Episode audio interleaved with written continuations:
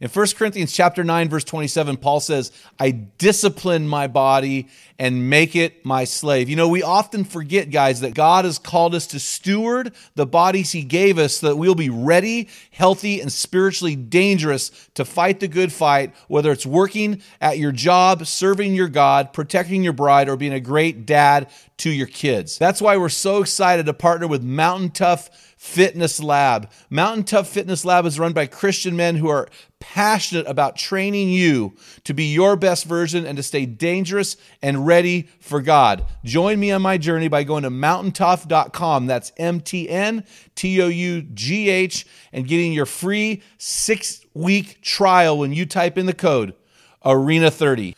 You won't be disappointed. Stay dangerous.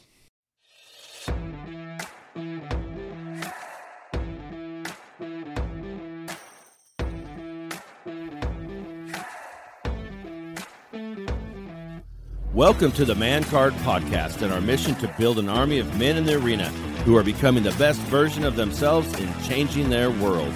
Males are born, but men are made. We're going to separate the men from the boys. A man is as a man does. We want to help you to become the best version of you.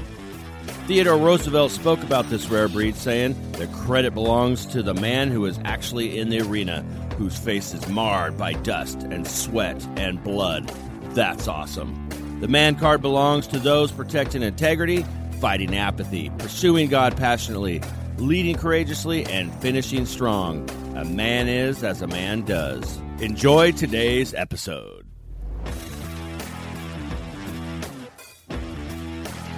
To those who are in the arena, we, salute, you. We honor you guys for getting it done in the stress bubble of life. We are in this arena together, men. You have jumped into the fray of manhood, so thank you. Thank you for listening to this episode of the Man Card Podcast. We're pumped that you are here today.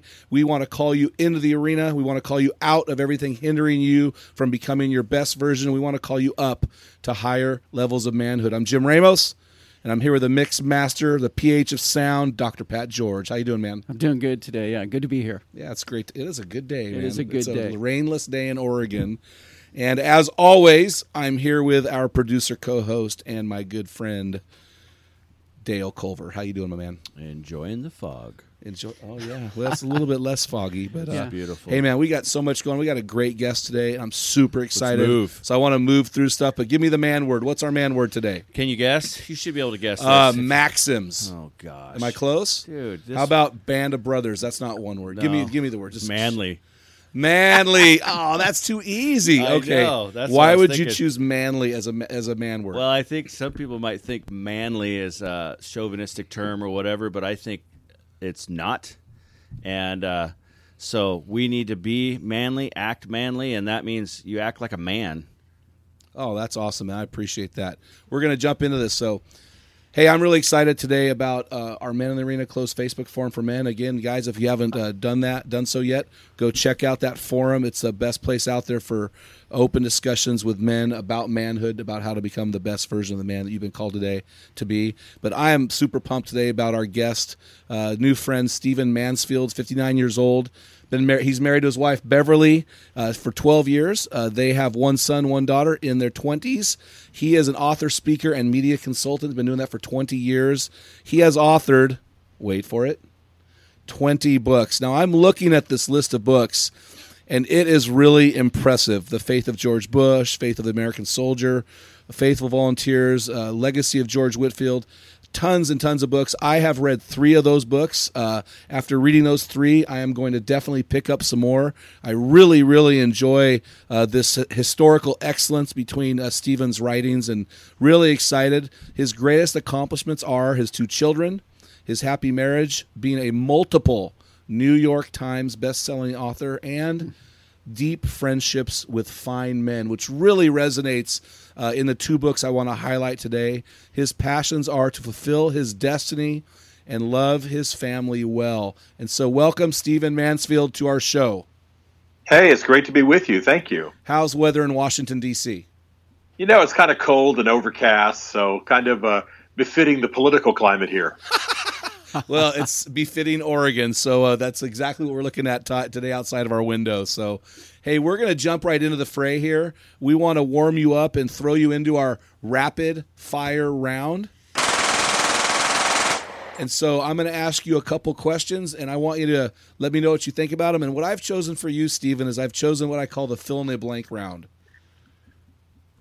So, oh, I'm nervous. I'm oh, nervous now. Go ahead. Oh, hey, I, have I've been reading your writings. You're going to kill this thing. So here we go. Here we go. Fill in the blank. I s- believe so strongly about blank, I would gladly die if need be. Uh, the cause of men. Oh wow, I, I love that. That's good. That's yeah. awesome. Well, you know, it's funny. Uh, out of the 25 books you've you've written, two sp- seemed specifically designed for men, and they almost felt out of place with what your writing genre is. Yeah, you know, I'm best known for the books on faith and politics, faith of George W. Bush, yeah. faith of Obama, uh, Lincoln, all of that kind of thing. But all of those books were about men. Um, and so, in a sense, I've been writing about men my whole career. There's a big men story, father son story in the faith of George W. Bush, obviously with Dad Bush. Lincoln, you know, wrestled with his father, was haunted by him his whole life. My book on Churchill, one of my bigger sellers. Churchill was haunted by his horrible father most of his life. So, in a sense, even though I'm writing about faith and politics, I'm also been writing about men. I'm reading Abraham Lincoln's uh, uh, biography right now, and I'm actually a relative of his, if you can believe it. Really? Yeah. So he real his life really intrigues me, and so I, am going to probably pick up your book on Lincoln. But here, so speaking of books, here's the next question: If I had to recommend one of my books, it would be blank. Hmm, tough one. to a man, to a man, it would be Mansfield's Book of Manly Men. In general, it would be my book on Lincoln. Oh, good. So I've read Manly Men, and so Lincoln will be the next one to pick up. I appreciate that. All right, next yeah. question. If my house were on fire and my family were safe outside, the one thing I would run back into the fire to save is. Well, I have a I have a fireproof box that has all the important papers, but other than that, I have an actual framed uh, letter from Winston Churchill, signed by him, written by him, wow. uh, on my wall, and that may be the most valuable thing in our house. You know, I mean, you want to save everything, but it may be the most valuable thing. So I would probably grab that after our important papers box. Oh, well, a lot of stuff is in the cloud. So you got to yeah. get stuff off the wall. That, otherwise, it's going right. to be lost. So that's awesome. That's right. That's right. Next question. And, and, and, and my and my Kimber 1911. I'd have to. Oh, have to nice. That. Yes. Whoa, whoa, whoa, whoa, whoa, whoa! Wait, you're saying yeah. that box is actually a safe? You can't come on this show. No. I would say Kimber 1911. Oh, you got to talk about Spr- Springfield XDM, man. Come on, oh, come on. Kimber. No, no, no, no. Let's get let's get let's get serious. Let's get serious. Yes. Hey, Kimber, that Kimber, that trigger on the Kimbers, it's hard to beat.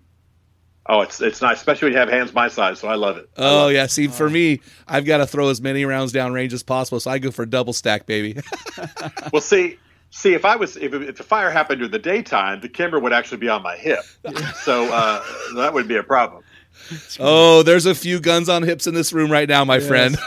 all right, all right. oh, that's so funny. Okay, okay. So I, am feeling really good about this podcast already. Hey, so uh, one gift I can give others is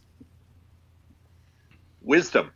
Oh man, well, it's the best know, gift I can give them. And you know, your books. Uh, what impresses me, I read about thirty books a year. What impresses me about the books I've read that you've authored is you have a way of communicating the details of history in a way that is not boring. A lot of guys bore you to death and uh, your the way you record history is very engaging. Uh, in fact, I don't want to talk about this today, but your book, "In Search of God and Guinness," it led me to drink my first Guinness. And more All than right. that, I was really intrigued in the church that you know Luther uh, used to hang out and mentor men in Wittenberg while drinking beer. Uh, Wesley was uh, he drank wine and was kind of an ale expert. Calvin, you said not only is drinking permissible, but it's good for being merry. I thought that was interesting.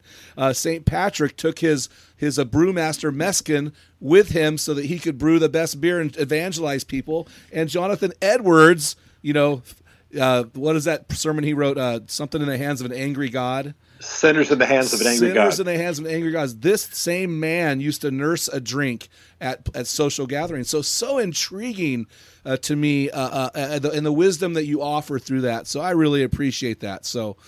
Well, thank you. Yeah, really, really good stuff. So last question, then we're going to move into the interview process. Uh, I will eat anything put in front of me except most vegetables. uh, vegetables are what my food eats. So. I I despise vegetables. I have to I have to take some supplements so I can actually get their nutrients. But oh gosh, put some okra or some uh, you know cauliflower in front of me, and I just want to throw up. Well, you know, here I found a way to eat uh, to eat vegetables in a good way, and that's just one word, and the word is mayonnaise. yeah, there you go. So there you got to throw some. Uh, no, I, am with you. I'm with you. You know, or, or smother it in ranch, one or the other. Yeah. Oh baby, if that doesn't work, fry it in butter. Yeah. there you go. There you go. Oh man, hey, hey, can you do me a favor, uh, Stephen? In a couple minutes, just share with our readers, our listeners, a little bit more about your personal life, uh, the things you enjoy, hobbies, anything you'd like to share with our guys. Sure. My unusual life is that I, it begins with the fact that I was raised in Europe. My father was an army officer Oh. And uh, so he was a military intelligence officer and a Russian linguist, special forces. And so I actually grew up in Germany. Uh, oh, most of my wow. early life was in Germany. That really shapes me a lot. Um, I was a pastor for a lot of years. I pastored in Texas and uh, Nashville. And uh, but I was kind of pastor. I knew that I would, even though I had very successful pastors by God's grace, uh, I knew eventually I'd transfer out of pastoring, transition into what I'm doing now. So um, I I love to eat. I love to shoot. I love to play racquetball and work out. Uh, my wife and I do a lot of hiking here in D.C. all over you know, around the, the, Potomac and all the bridges and the monuments and the great great lanes in the in the district. And uh, I do a lot of international travel, a lot.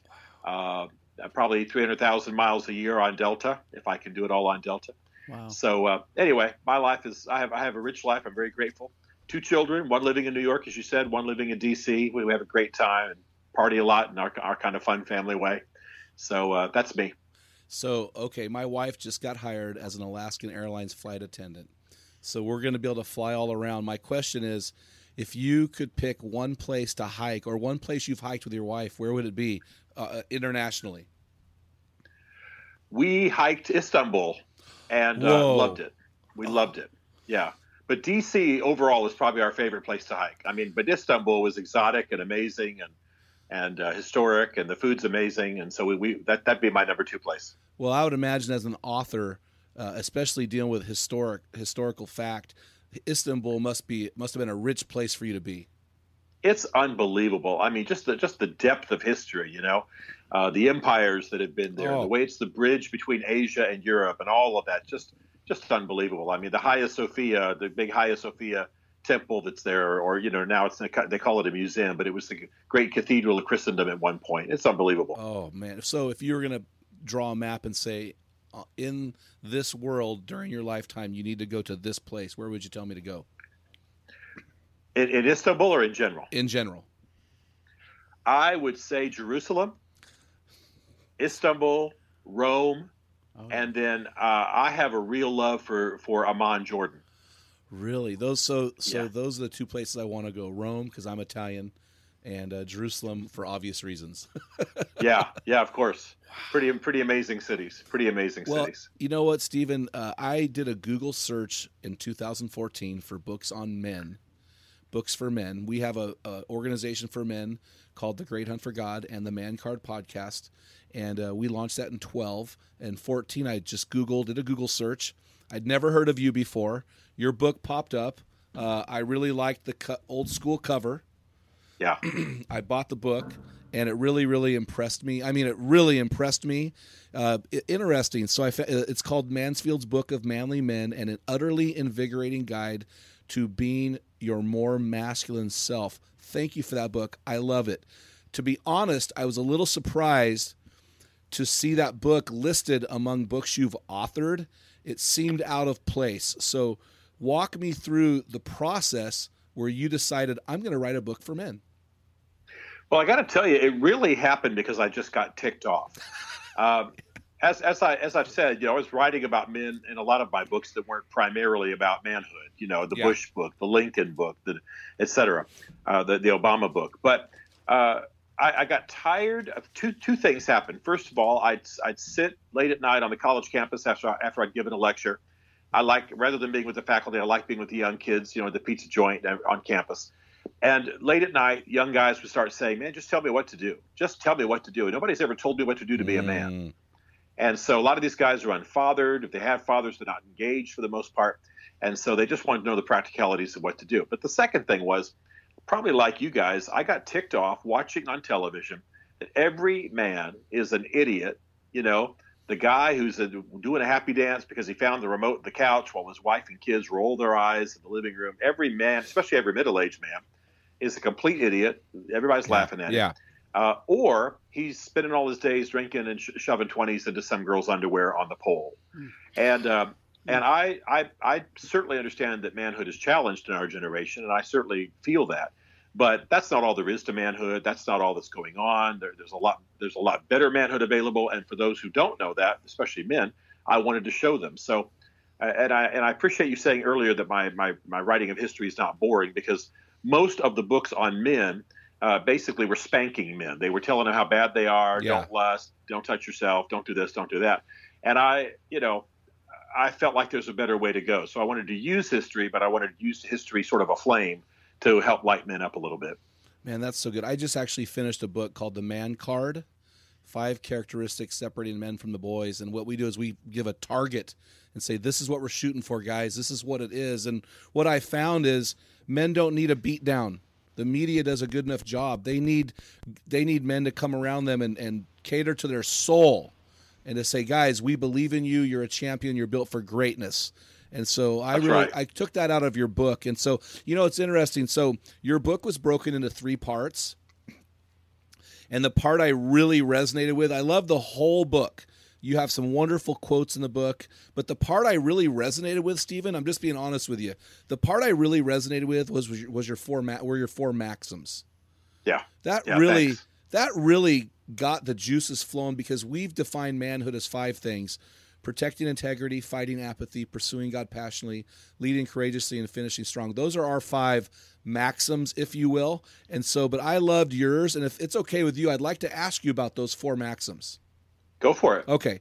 Maxim one. So one of the things that we say constantly, it's our mantra, is a man is as a man does.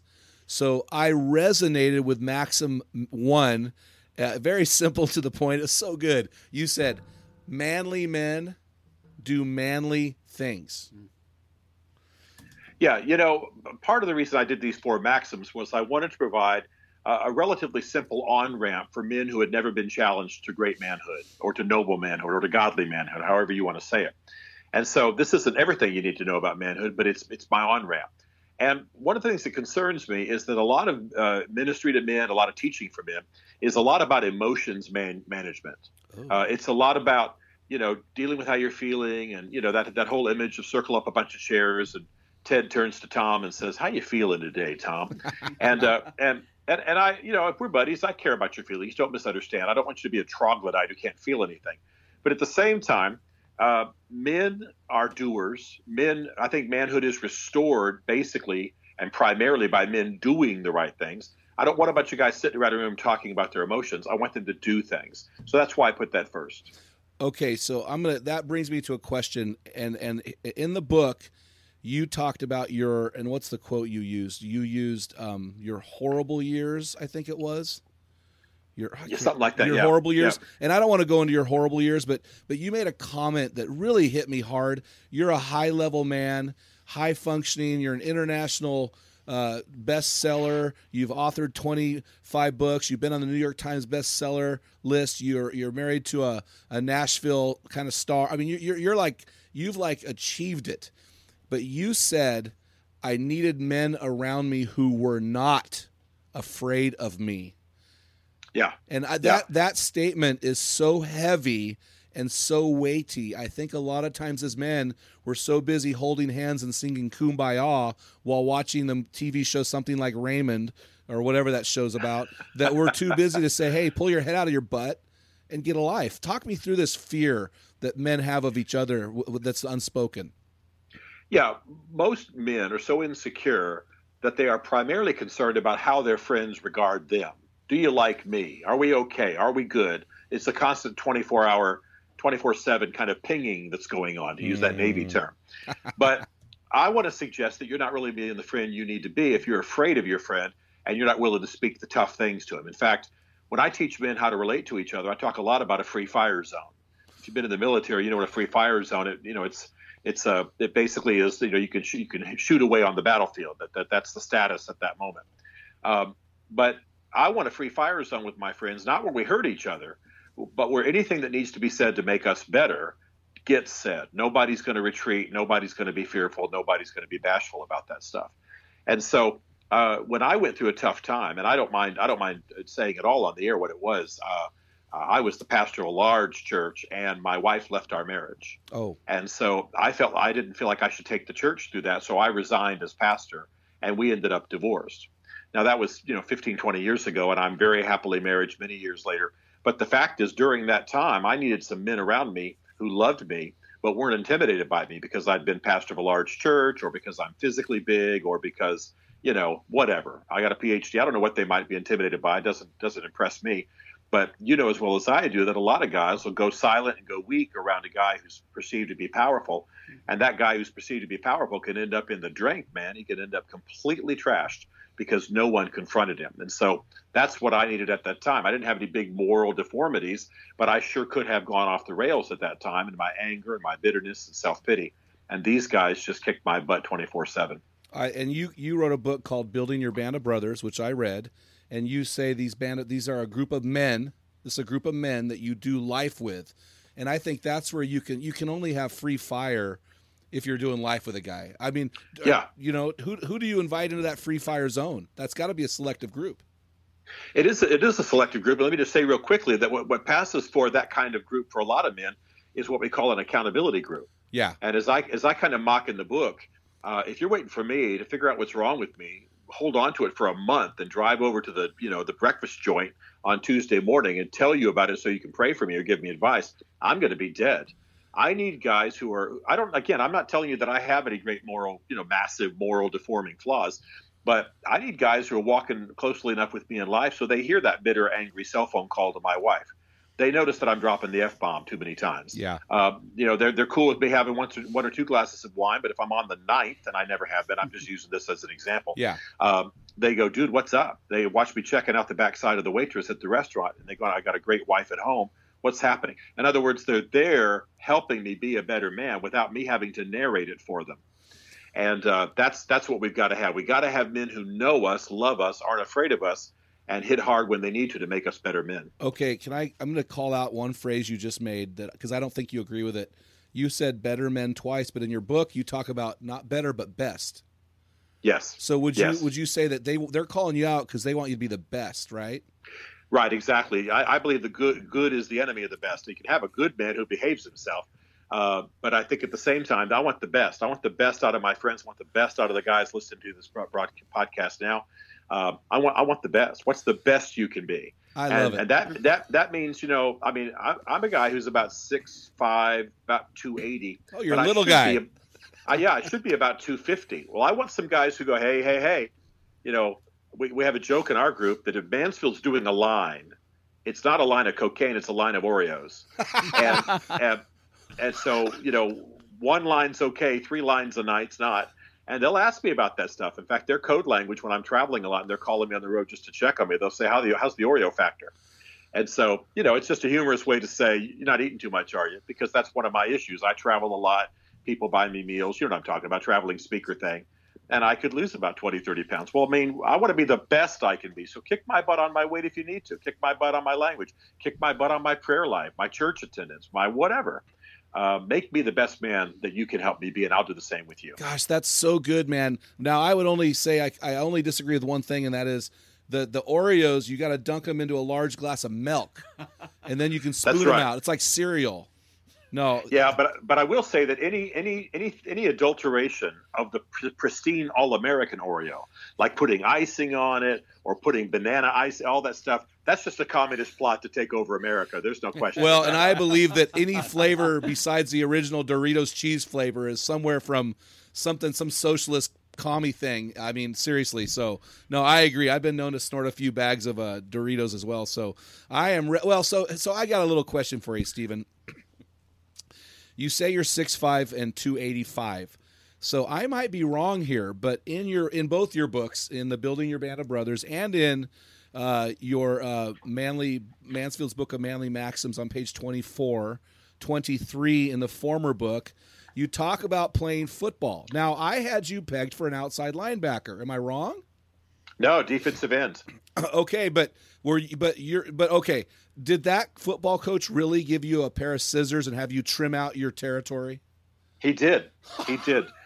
he he met me. He told me to meet him early in the morning on an, at an Iowa big old Iowa school, cold October, and he said, "You do not protect your territory, and that's not why you're not playing the best you can play.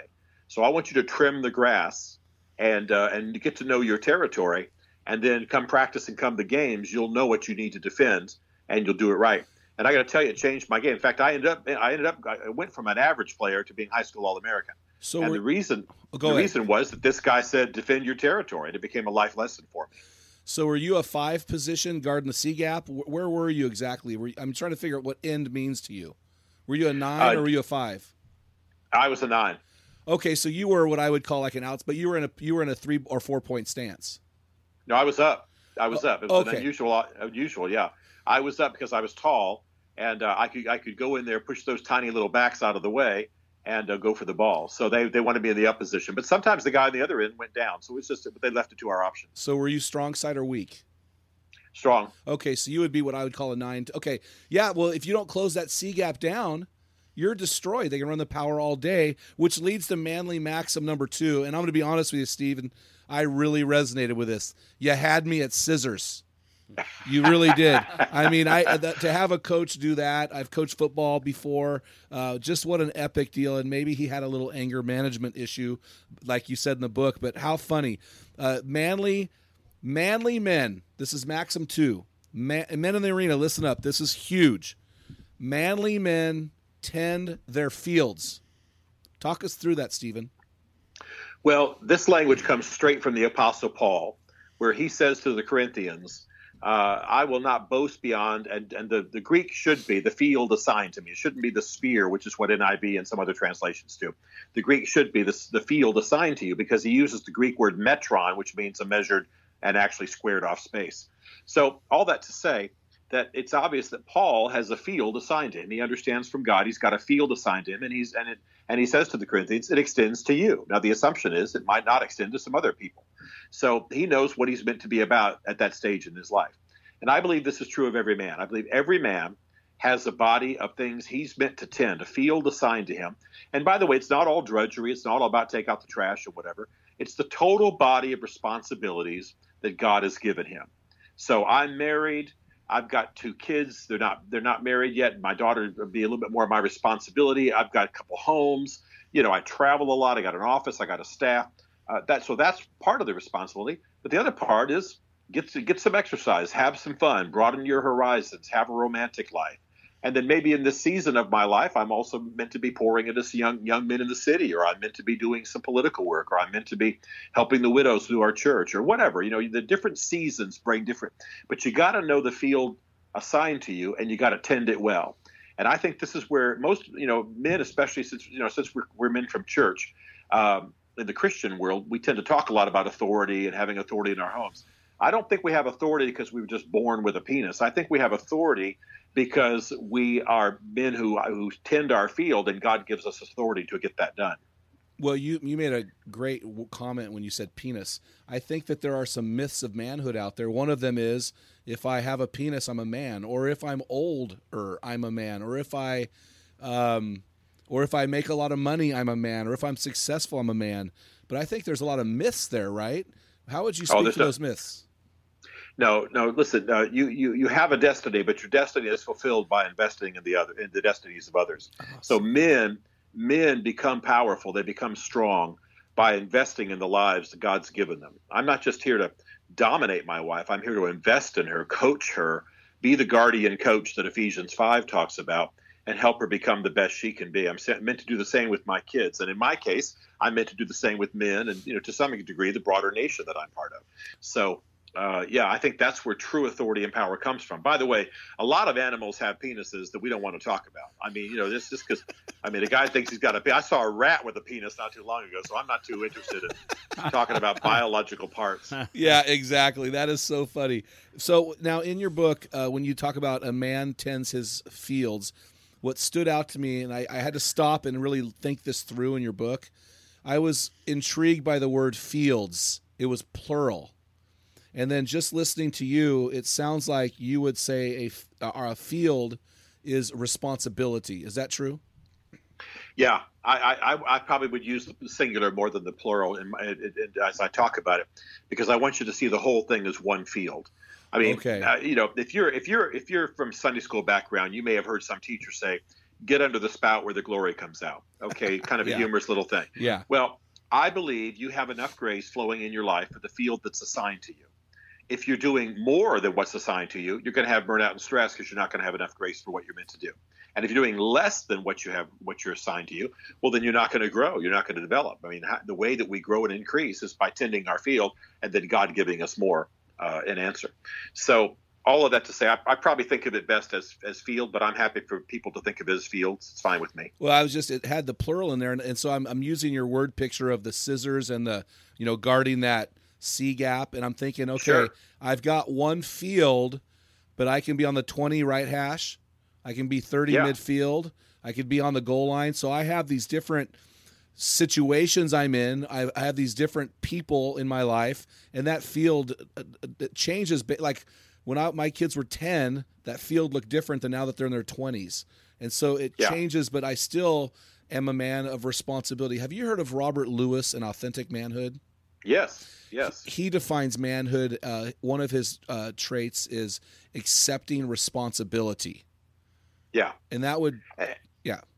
And I would, I don't want to say too that you know that can sound awfully like drudgery to most men like get out there and mow the yard fool you know that kind of thing yeah but but responsibility means i also take care of myself you know when you get on an airplane what do they tell you put the oxygen on your face first before you reach over put it on your buddy so I, you know my, when i'm when i'm tending my field uh, I'm getting the controlled rowdiness that I need. I'm working out. I'm going and seeing good movies. I'm reading good books. I'm you know what I mean? I'm, I'm, living a rich life. I don't mean rich financially. I just mean rich in terms of its influences, um, so that I can be the best man I'm meant to be. So that field of responsibility is not just duties and drudgery, take out the trash and listen to your wife nag you. That's not what I'm talking about. I'm talking about being the best man you can be, and you got to take responsibility for that. A lot of guys need to get up off the couch. A lot of guys should actually need more fun. Uh, more controlled violence, yep, you know, yep, more yep. more adventure, more pressing the boundaries. I mean, that's that's that's that's included in that tending the field. That's so good. Hey, we're going to take a break and hear from our sponsors. We'll be right back. The Man Card Podcast is a 501c3 nonprofit organization that is building an army of men in the arena who are becoming the best version of themselves and changing their world. The war to change your world is epic. Every battle counts, every man in the arena matters. So get in the game by joining our closed Facebook forum for men called The Men in the Arena. There you will lock arms with men from all around the world. This is a great page, guys. Hey, if you want to learn more about becoming the best version of you, go to themancardpodcast.com, grab a copy of the Field Guide, my bathroom book for men with 365 Daily readings about what a man is and does using famous quotes and epic stories. I wrote this book for men who don't read books. Guys, you're going to love this book. Pick up a copy today following this episode. Thank you again for jumping into the arena with us and championing the greatest battle of our time the fight to change your world. Because when a man gets it, everyone wins. Okay, Great. so hey, I'm loving this. So I just did a podcast that we released about three weeks ago, and it was called You Are First and we actually talked about taking care of your oxygen before you pass it off to your child.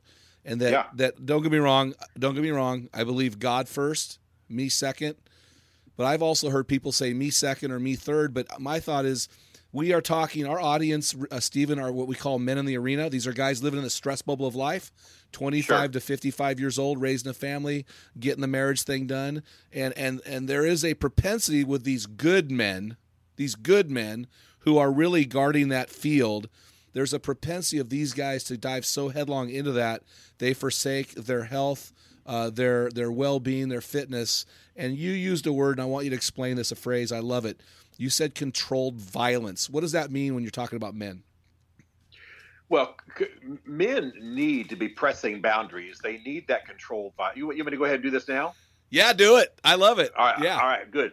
Uh, men need uh, a certain level of controlled violence. Now, th- this can even get to the point where a 90 year old, 95 year old guy is playing an aggressive game of ping pong, or he's breaking his record at the mall walking, or you know. Mm-hmm. But men, especially young men, they need to slam into each other a little bit. They need to they need to work their way up mountains. They they, they need to hit a little bit. I'm not talking about hurting anybody I- necessarily. if, that, if that happens, that's fine. But but uh, we I think we tend to lose the wilder side of ourselves um, and and uh, because we don't have a certain amount of controlled violence. Again, this is racquetball, this is basketball, this is soccer, this is wrestling, this is this is you know beating each other each other up in the pool. This is pickup football. I got to tell you, one of the big problems with men, especially in the Western world, is that they are bored to death. And so Yes. part of part of tending your field is that you take responsibility for your own need for adventure. And I want to say because I, I'm, I'm, I'm pretty pretty big on this when I speak a lot about this um, that that we, we the psychologists have proven that a lot of uh, guys have affairs partly because of the sort of James Bond side of it. You know, the Yeah. secret rendezvous, the you know the little hints and the sneaking around and the adventure side of it. And that's just pathetic. It's not, in other words, often it's not primarily about sex. It's not primarily about some woman better looking than their wife. By the way, most men have affairs with women who are less attractive than their yes, wives. Yes. Um, but I, I think that's because they want some adventure. Well, that's pathetic. Get out there and get the adventure and the excitement and the joy um, by doing something other than blowing up your marriage and dishonoring your wife.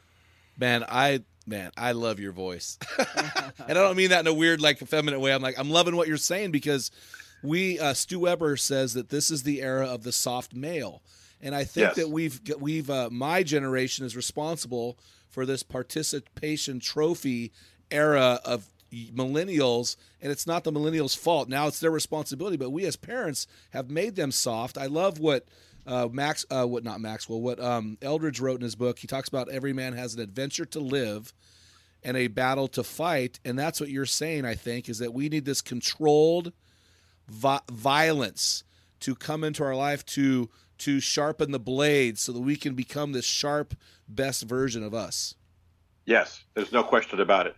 Uh, men, you know, men, ha- a lot of their personality. Uh, you know, let me just say it this way: when when men have an adventure, however unintended, like even let's just say, who knows, the the leaf pile in the backyard catches fire one night, and they all have to rush out there, four or five of them in their PJs, and put it out. If they're honest with themselves, 20 minutes later, they're more alive than they were the day before. You know what I mean? Yes. The, the, the, the blood is pumping. Things are bigger. I won't go into detail. They are they are just feeling the manhood, and and uh, and it's a shame that that has to be accidental. yes So so, but I think that that animates every part of a man. I think that that's where men build friendships. I think a man is better for his wife when he's gone out there, gotten some adventure, faced some danger, had some risk, um, and so. I'm, I'm a big believer in the idea that I'm, I'm not saying that, that men who aren't built for it need to go out and hang off of cliffs or whatever. Um, but but until my wife asked me to stop, I jumped out of airplanes. Um, you know, I'm a scuba diver. I like Yes. to hike. I, you know, I just need a little bit more of it probably than most guys. I'm probably just infantile. But but most of it, what I'm saying is that every man needs to find his level of pushing the boundaries. And I think Yeah. you feel alive. And I think, by the way, you're not looking for your marriage or your wife or your kids to somehow fill that gap, that hole in your soul. It's just not going to happen. That's so good. Yeah, my wife and I got scuba dive certified, but for me it was because I don't know how to swim. And so to get under the water and have to survive down there was such a huge challenge. Funny story. My middle son Darby and I backpacked into the Oregon wilderness uh, four months ago. He was very, very sick the day before. While we packed in, it was 3,000 feet of gain and six miles in. We got in there in a snowstorm. we built a tent because it was getting to be almost newsworthy and we're laying in this tent in the middle of the snowstorm and we're hypothermic and he's coughing with sickness he said dad tell me fun hunting stories so i told him about i told him about 10 of them and he goes all of those sound horrible they aren't fun at all and i had this epiphany stephen that part of the fun of the hunting stories is the suck of it. absolutely, absolutely. And so, I mean, there's just yeah, there's no question about it. Oh man, so we're made for that. And what I've learned, and I think, I know I read this in one of your books. I can't remember which one it was, but you talked about men that we rally around mission, we rally around purpose, we rally around a cause, and that's where we forge those deep band of brother relationships.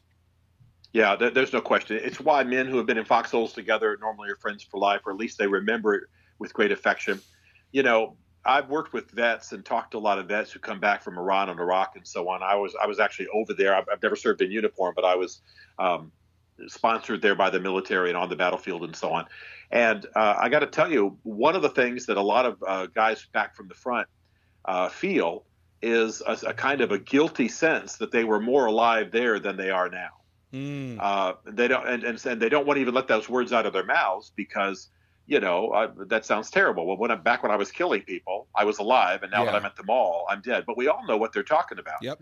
There, there, I had a mission, I had a cause, I had honor, I had nobility. I stood at attention while a general reviewed the troops. I went out in the field. I did something I thought was important.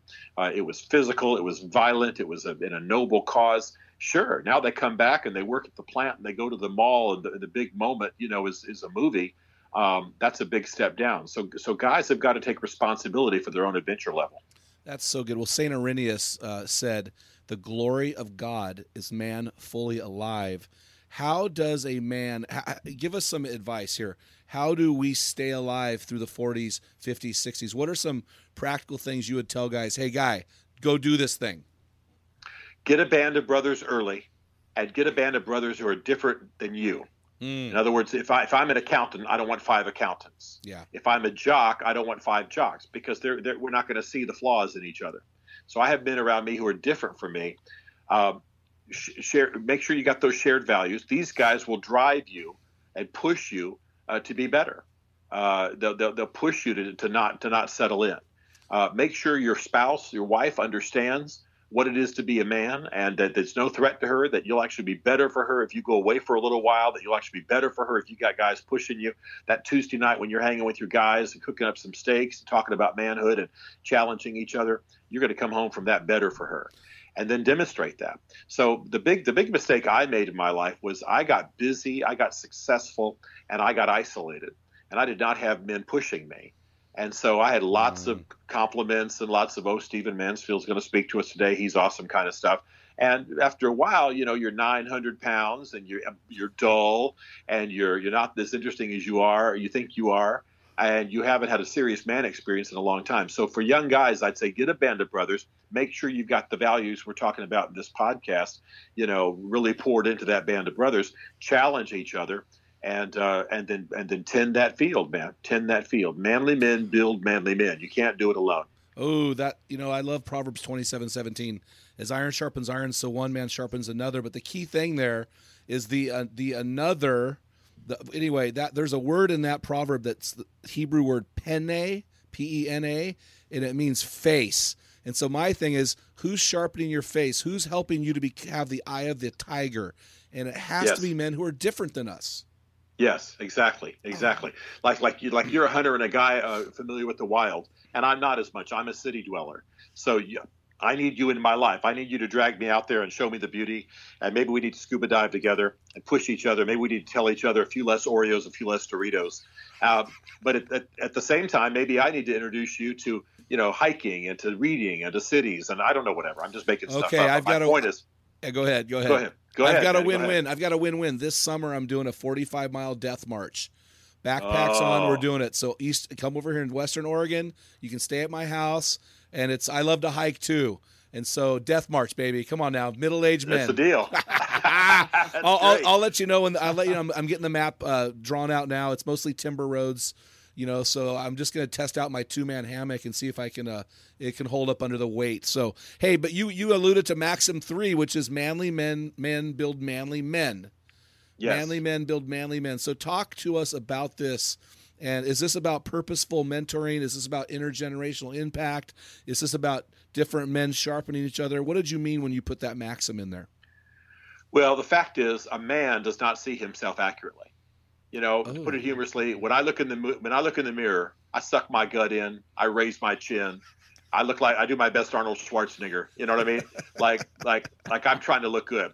Yeah. So if I look in the mirror, you know, the, the fact is we're not even physically seeing ourselves accurately when we look in the mirror, much yeah. less when we're po- posing. Yeah. I need guys who see me 3D. I need people who see me for who I really am, and like we said earlier, not afraid of me. So uh, I I have got to have people. Uh, who build me and help me become the man I'm meant to be. The, the, the fact is, a guy a guy who is self-defined is defined by a fool. There's just no question about it, uh, because you cannot see yourself well. You might think you're awesome, you might think you're great, but I'm gonna I'm gonna risk being a little sounding a little arrogant here. I hang out with some extremely powerful people here in D.C. I do some I'm with some very high level people internationally, and I got to tell you that it does not matter whether you're a billionaire and you, you sent your jet for me or you own half of a country or whatever. The fact is, if you are self defined, you're defined by a fool. You've got to have the voices of other men in your life, men who love you, aren't afraid of you, and know what noble manhood is. And I got to tell you, that's the biggest failure in my life, and it's the biggest failure in most men's lives. Hey, the problem with the self made man is he worships his creator. Exactly. And, and you said that creator's a fool, and I agree 100%, man. Gosh, this is so good. All right, I'm going to move into maximum maxim 4 because I want to honor your time here today, Stephen. Your last maxim – uh, you end your list with this, and and um, I want you to explain this because we got some guys that are in the bubble here listening to this podcast that that aren't there yet, but we believe that manhood is five things. It's it's a it's like a it's like a journey. This trailhead is protected integrity. The climb is fighting apathy. The summit, the apex of manhood, is pursuing God passionately. The descent is leading courageously. Of course, the end is finishing strong. So, so uh, I agree with your manly maxim here, but I, we're gonna have to unpack this for some of these guys. You say this: manly men live to the glory of God. Can you explain what glory is and what this means to you? Yeah, I believe that God made manhood. I don't believe a man can achieve noble manhood without God's help.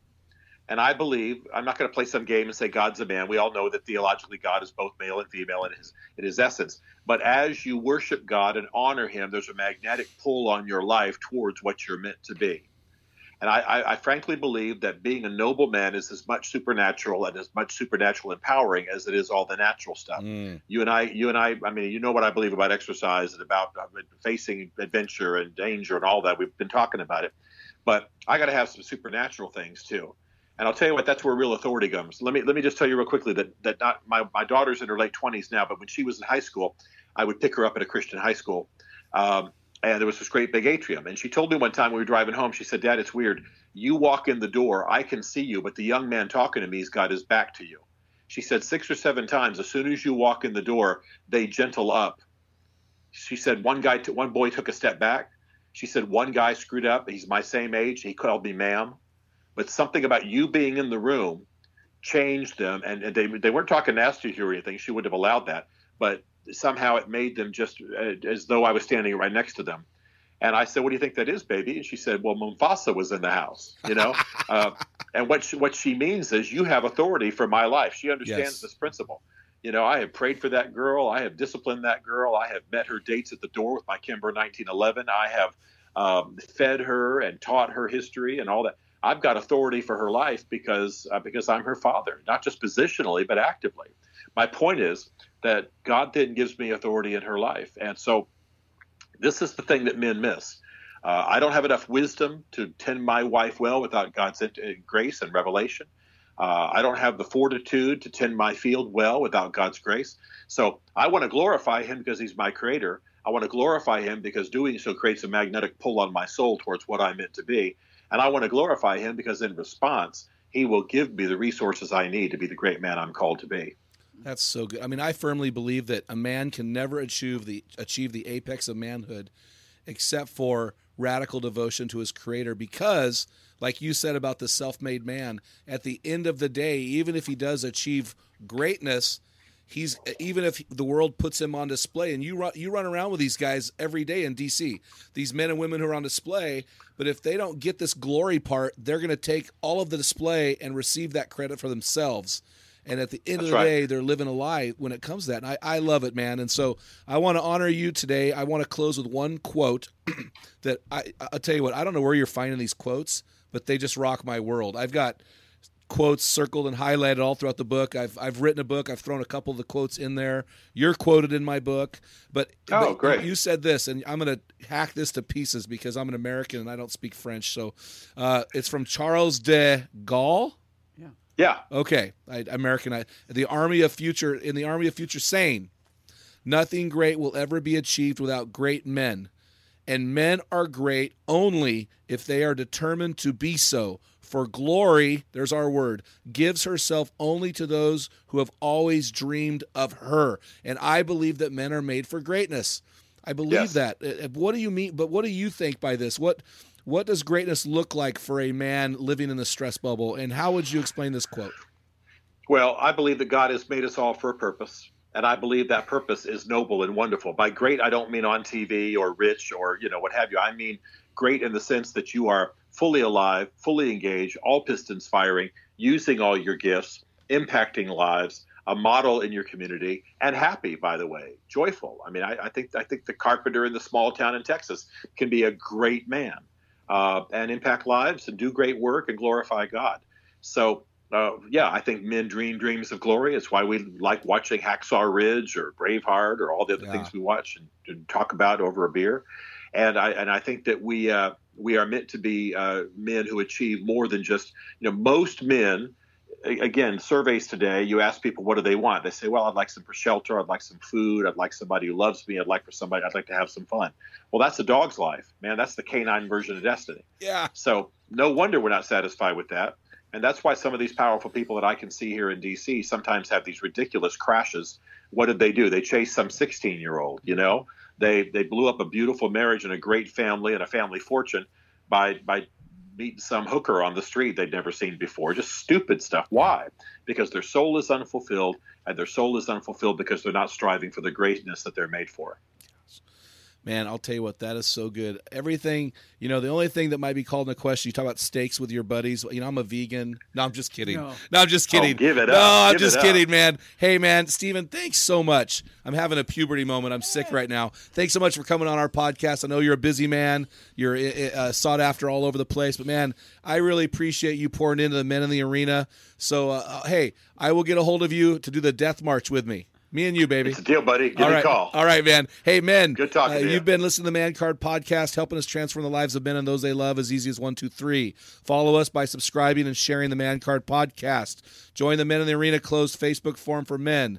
And number three is invest in our resources and become the best version of you. Men, join us in building an army of men in the arena who are becoming the best version of themselves and changing their world. Because when a man gets it, Everyone, Everyone wins. wins. Man, they do. That's a true statement right there, guys. Join the Men in the Arena Close Facebook forum for men. Help us help you become the best version of you. Until next time, feel the wet sand of the arena floor.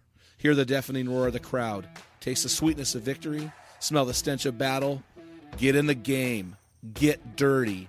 Grind it out. And Be a man. This is Dale Culver, and you've been listening to the Man Card Podcast. Has your Man Card been challenged today? If you hunger to be the best version of you, then join thousands of men from around the world on our closed Facebook forum called The Men in the Arena. This is the best place to have open discussions around the topic of manhood. Also, make sure you ask about our newest equipping opportunity called the Man Card Weekend with the men in the arena. Let us inspire the men of your organization to become the best version of themselves today. And don't forget to purchase a copy of our popular field guide, A Bathroom Book for Men. Jim wrote this book for men who don't read books. It's a daily study of manly words explained with great stories. You will find enough entries to read one a day for an entire year. That's right, 365 daily readings on what a man is and does. Get your own copy at mancardpodcast.com. Thank you for listening to this episode of the Man Card Podcast. This is Dale Culver signing off. Until next time, join our army and become the best version of you. Get in the arena. Let the world feel the full weight of who you are. Grind it out. Be a man.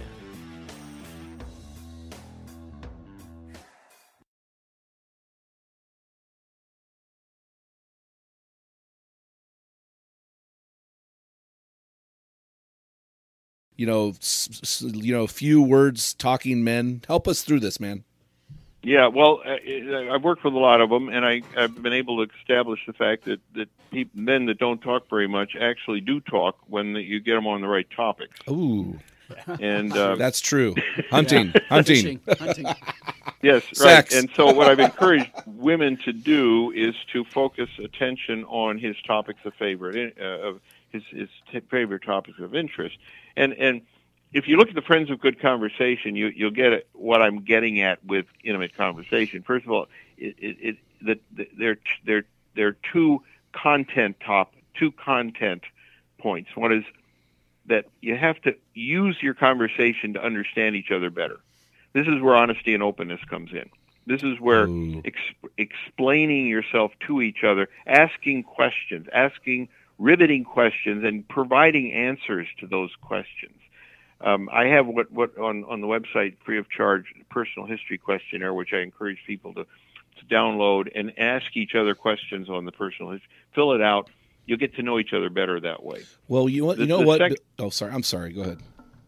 Then the, the second the second content topic is what is your spouse's favorite topic? What is what does your spouse really like to talk a lot about? Educate yourself in whatever that is. Learn to be able to talk about each other's favorite topics of conversation. And and then there are two etiquette friends. One is balance the conversation. One person should not be talking more than the other person Oh, that's good. don't interrupt each other. Talk to each other in a way that both people are contributing equally to the conversation. And then the last the last etiquette is undivided attention. Don't be looking at your cell phone while you're talking to your spouse. What? I'm just kidding. Don't watch I'm just don't kidding. watch football. I'm just kidding. Well, you know, you said something I want to really draw our men out and, and, and focus on a little bit because I call it the art of asking questions. I just I just find that asking the right questions. Well, my wife wants to talk. All I need to do is ask the right questions. What are some of the right questions? Well, the basic question you you want to ask people is, um, how, what are you thinking? What are you doing? Um, what are you planning? Uh, where have you been? Um, they, and, and a lot of men feel that when their wife asks them these questions, they they feel like they're being interrogated. Yeah. And and my my argument has always been that they need to get used to that. Ah. That's basically it, it, it's an important need for a woman to be able to ask penetrating questions to her husband about his thoughts. How to, when when when you, you when you were looking at that girl over there, or when we were walking through the shopping center, what were you thinking? Ooh, that's a good one.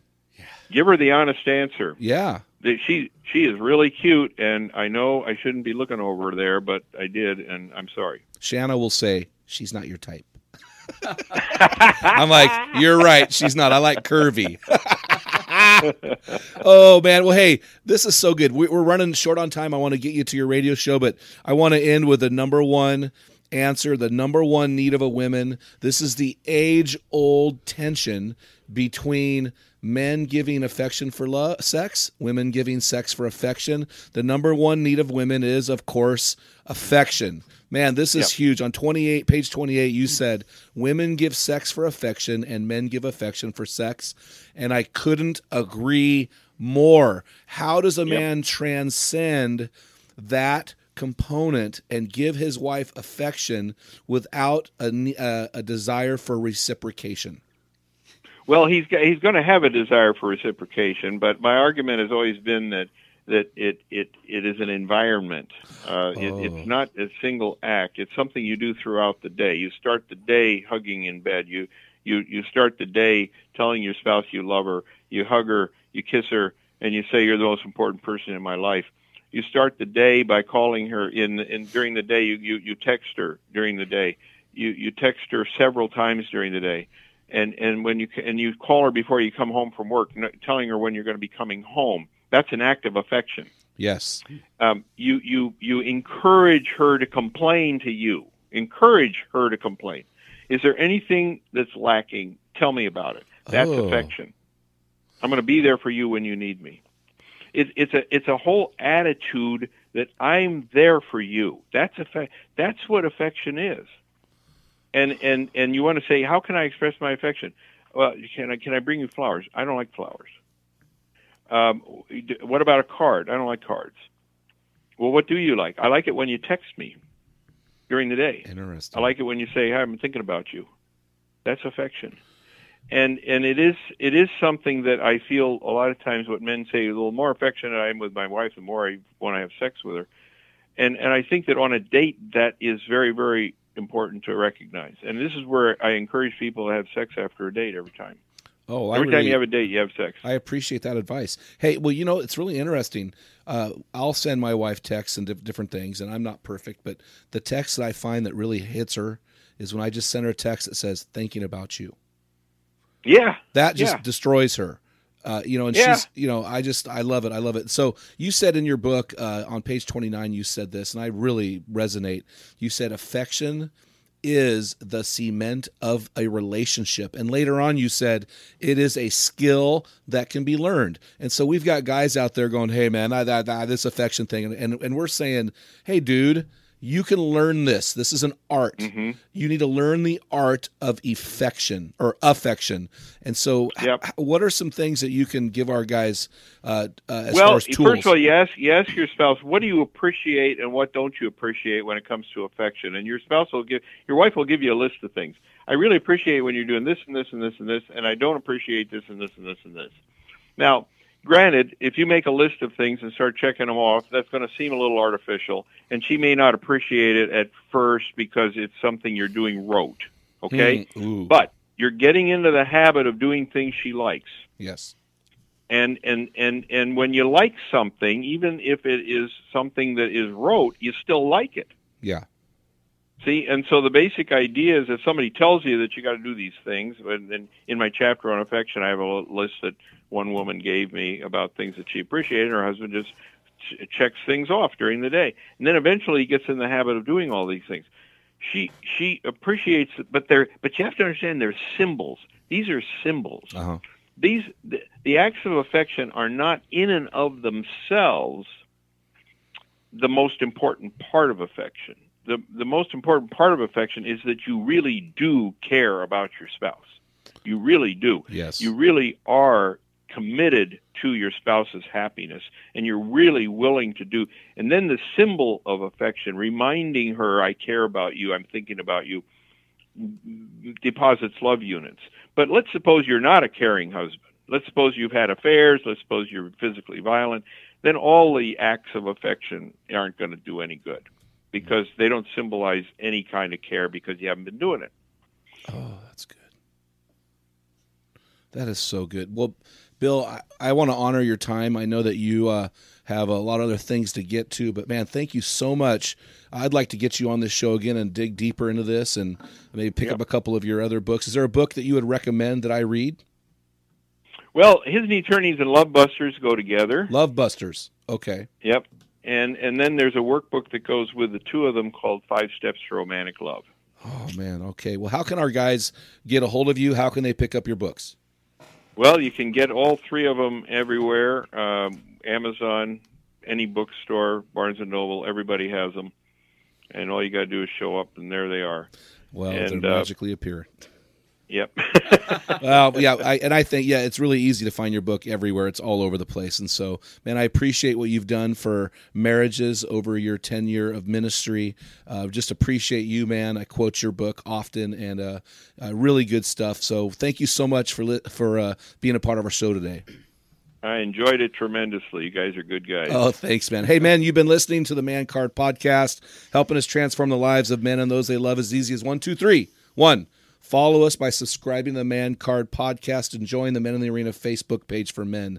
Uh, the- also, you can invest in your our resources, become the best version of you. Men, join us in building an army in the, of men in the arena who are becoming the best version of themselves and changing their world. Because when a man gets it, Everyone, Everyone wins. wins. Join the Men in the Arena closed Facebook forum for men. It's free. It's the best free resource out there to help you step up into your best version. Until next time, feel the wet sand on the arena floor. Hear the deafening roar of the crowd. Taste the sweetness of victory. Smell the stench of battle. Get in the game. Get dirty. Grind it out. And Be a man. This is Dale Culver, and you've been listening to the Man Card Podcast. Has your man card been challenged today? If you hunger to be the best version of you, then join thousands of men from around the world on our closed Facebook forum called The Men in the Arena. This is the best place to have open discussions around the topic of manhood. Also, make sure you ask about our newest equipping opportunity called the Man Card Weekend with the men in the arena. Let us inspire the men of your organization become the best version of themselves today. And don't forget to purchase a copy of our popular field guide, A Bathroom Book for Men. Jim wrote this book for men who don't read books. It's a daily study of manly words explained with great stories. You will find enough entries to read one a day for an entire year. That's right, 365 daily readings on what a man is and does. Get your own copy at mancardpodcast.com. Thank you for listening to this episode of the Man Card Podcast. This is Dale Culver signing off. Until next time, join our army and become the best version of you. Get in the arena. Let the world feel the full weight of who you are. Grind it out. Be a man.